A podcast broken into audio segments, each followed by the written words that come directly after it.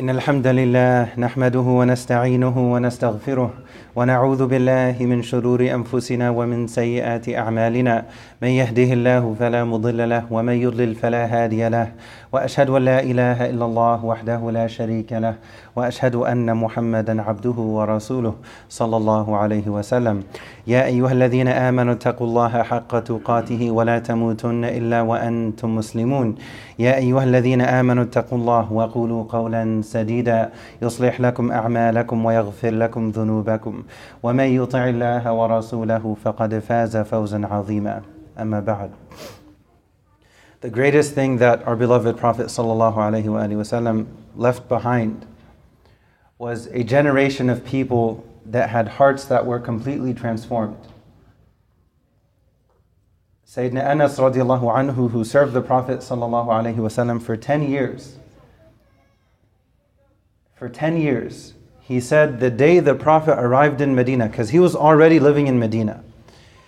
He said the day the Prophet arrived in Medina was the brightest day the city had ever seen.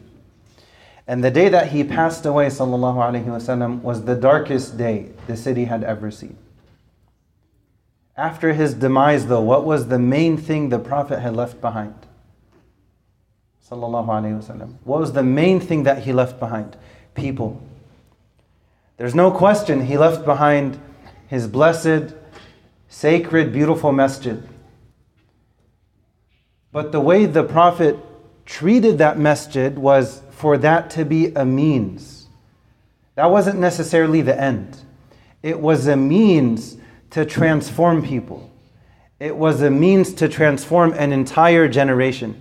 And as a direct result of that transformation, from them being in the presence of the Prophet, especially those who were in his presence often, that generation would go and transform the rest of the world.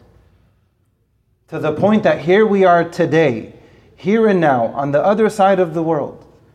Why are we coming to the masjid on a Friday for Jum'ah prayer? This is what the Prophet taught us. This is what Allah and His Messenger taught us.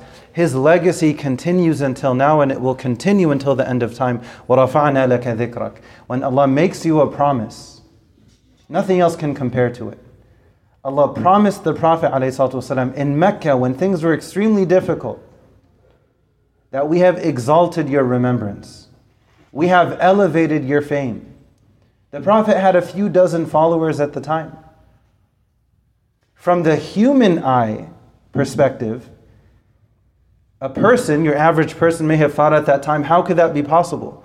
This person in Mecca going through persecution, his community is going through very difficult times. During the boycott, they were, they were eating leaves. They would go to sleep to the sound of babies crying because they had no food, because their mothers could not produce milk. This is the one whose remembrance is going to be elevated. But that's from the limited human perspective. When Allah makes you a promise, that promise is bound to happen. It's more than guaranteed to happen.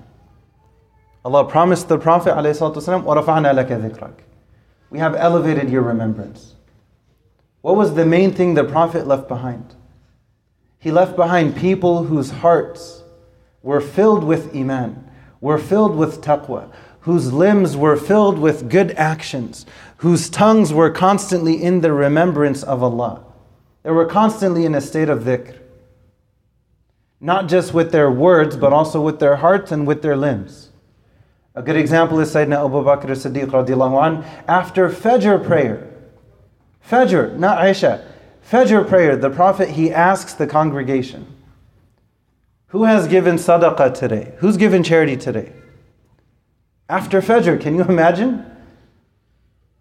Sayyidina Abu Bakr raises his hand. The Prophet said, Who's visited a sick person today? After Fajr, who's visited a sick person today? Sayyidina Abu Bakr raises his hand. The Prophet mentioned a number of good deeds, and you have Sayyidina Abu Bakr raising his hand each time.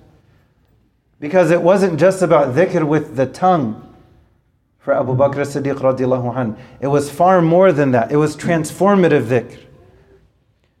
It was the heart in connection with the tongue, in connection with the limbs. It wasn't just theory, it was also practice. The Prophet left behind a generation of people that were changed for the better, and then they would go and change the world for the better. What was the first project that the Prophet started, والسلام, that he established, that he made literally priority number one when he arrives in Medina after 13 years of challenges, difficulty, and persecution in Mecca? There had already been a group of companions that had migrated to Abyssinia, to East Africa. And many of them were still there. Just in case, in case things go wrong, there's, there's a second location and from there, they can carry out the message of Islam to the rest of the world. It's very wise and strategic. What was the first thing the Prophet prioritized والسلام, when he arrives in Medina? Now he has authority. Now he's head of state. Not just in general, after over a decade of challenges. What did he prioritize above everything else before he even had his own home? Sallallahu Alaihi Wasallam. He established the masjid. He established the masjid. He, he taught us something that we need to prioritize the masjid more than anything else. It has to be a priority, it has to be in the same category. If you think of category number one, right, for priorities that we have financially food, shelter, clothing, education, my kids, their college, their education, so on and so forth the masjid has to be there in category number one. It wasn't just that the Prophet prioritized the building of the masjid.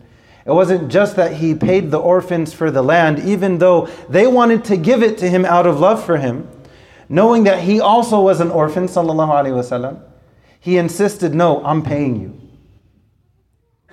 He prioritized that project before he even had his own home. He was being hosted somewhere. He was not living in the streets. So he had a place to reside temporarily, and eventually, yes, he would have his home. His housing situation would be figured out. Right? Many people can relate to this. Somebody moves to a new city, a new state, a new country. Maybe they stay with a family member first, they stay with a friend first while they're looking for their own home, and then they eventually move out and they get their own place. The Prophet prioritized the building of the masjid, the house of Allah, before his own house. Sallallahu Alaihi Wasallam. He's teaching us something. That this is not just something small. This is priority number one. Priority number one has to be the masjid. And why is it priority number one? Is that the end? No, it's a means. It's an extremely effective, important, and pivotal means, especially for the youth, especially for coming generations.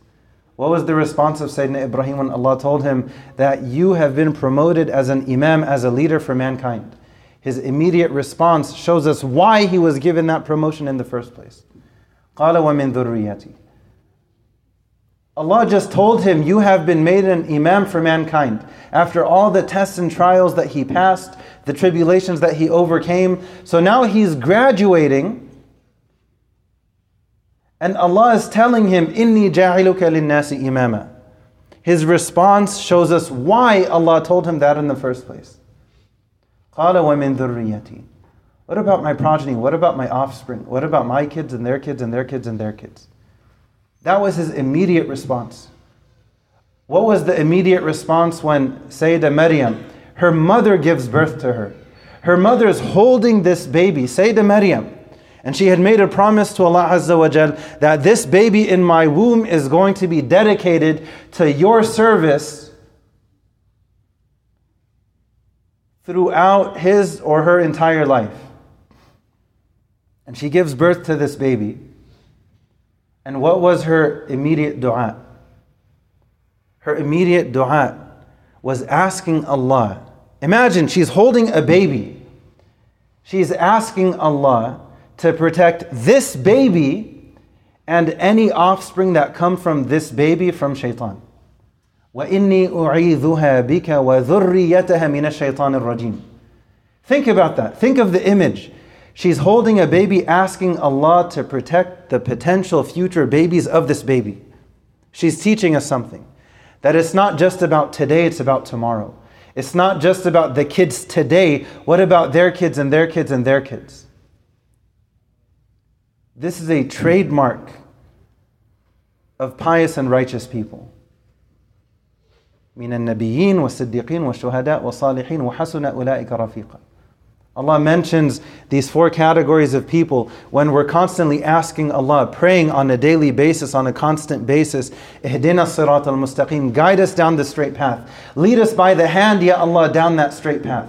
I don't just want to know about the straight path, guide me down it step by step by step. Take me there. Take me by the hand and take me home. Take me down the straight path. Guide me down the straight path. Notice the nuance. The dua is not ihdina ila sirat al mustaqim, guide us to the straight path. That's understood and it's implied.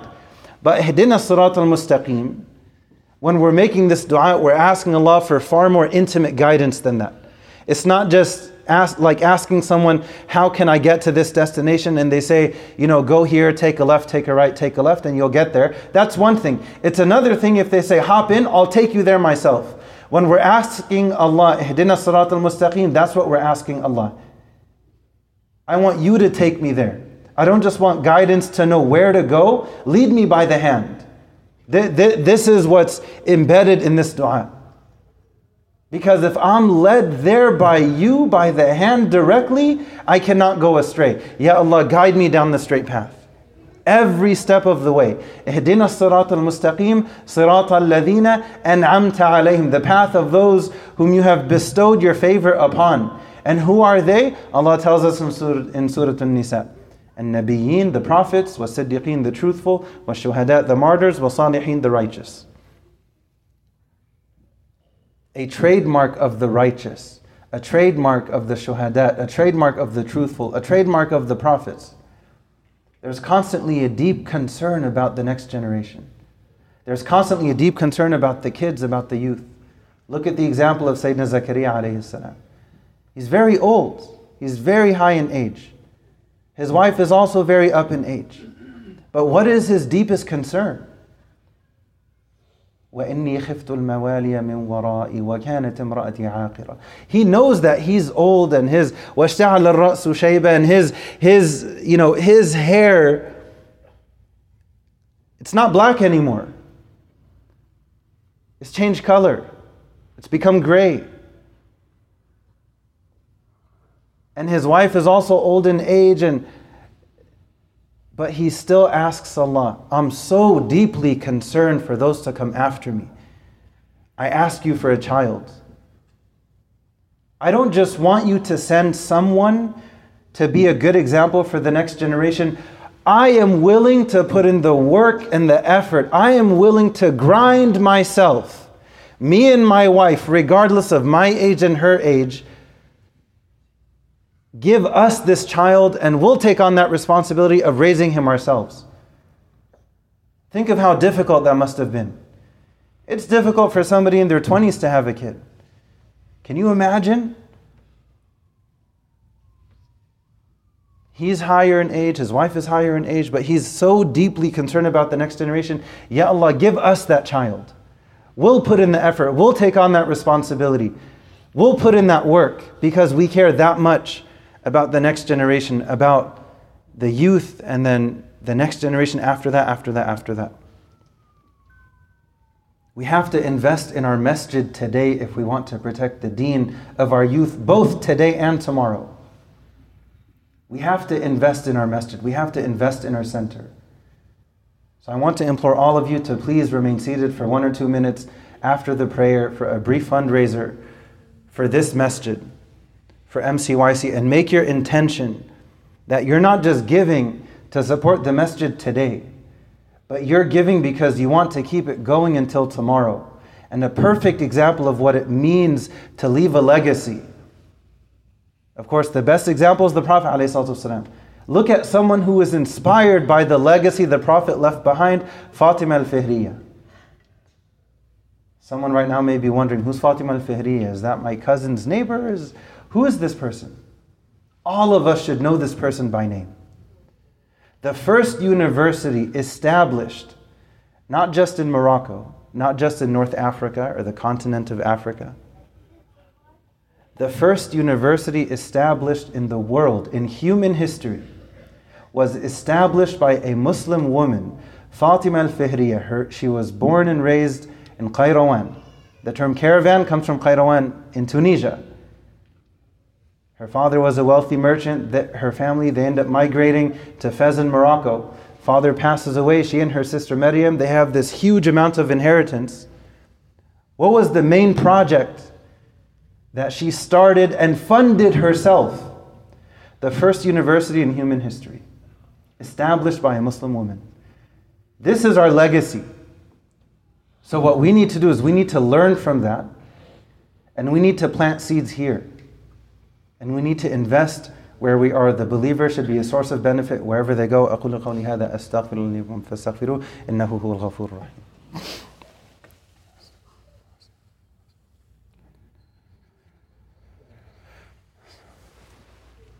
الحمد لله رب العالمين والصلاة والسلام على رسول الله وعلى آله وصحبه أجمعين إن الله وملائكته يصلون على النبي أيها الذين آمنوا صلوا عليه وسلموا تسليما صلى الله على محمد صلى الله عليه وسلم I want to conclude with one brief example of how important the masjid was to the Prophet and as important as it was, it was 1B and 1A was the hearts of people. I'll keep it short. We all know the story of when the man he came into the masjid of the Prophet and he was urinating in the back of the masjid. This was a Bedouin man. Look, when you're out in the middle of the desert with your flock, if you gotta go, you gotta go. You're with your animals, no one cares. He didn't realize what he was doing was an atrocity. He was not intentionally desecrating the masjid, he was unintentionally doing it. So he walks in, he starts doing his thing, and think of how quickly the Prophet had to think. When the Sahaba see this, they want to jump the guy. They want to jump the guy. You're not just using the restroom, you're using the restroom not just in front of people, not just in the city of Medina. Imam Malik later on would often walk barefoot in Medina out of love for the city of the Prophet. Maybe my feet will walk where his feet walked. It wasn't just that it was in Medina. In the masjid of the Prophet, you're urinating and in front of the Prophet. These were people who had already risked their lives multiple times defending the Prophet. Think of the love and attachment they had for him. They wanted to jump the guy. The Prophet is the one who says, No, let him finish. After he finishes, go and clean up. Pour some water, purify it. And the Prophet goes and talks to him. He says, we don't, we don't do this type of thing here. This is the house of Allah. We remember Allah here, we read Quran here, we pray here, but we don't do this type of thing here.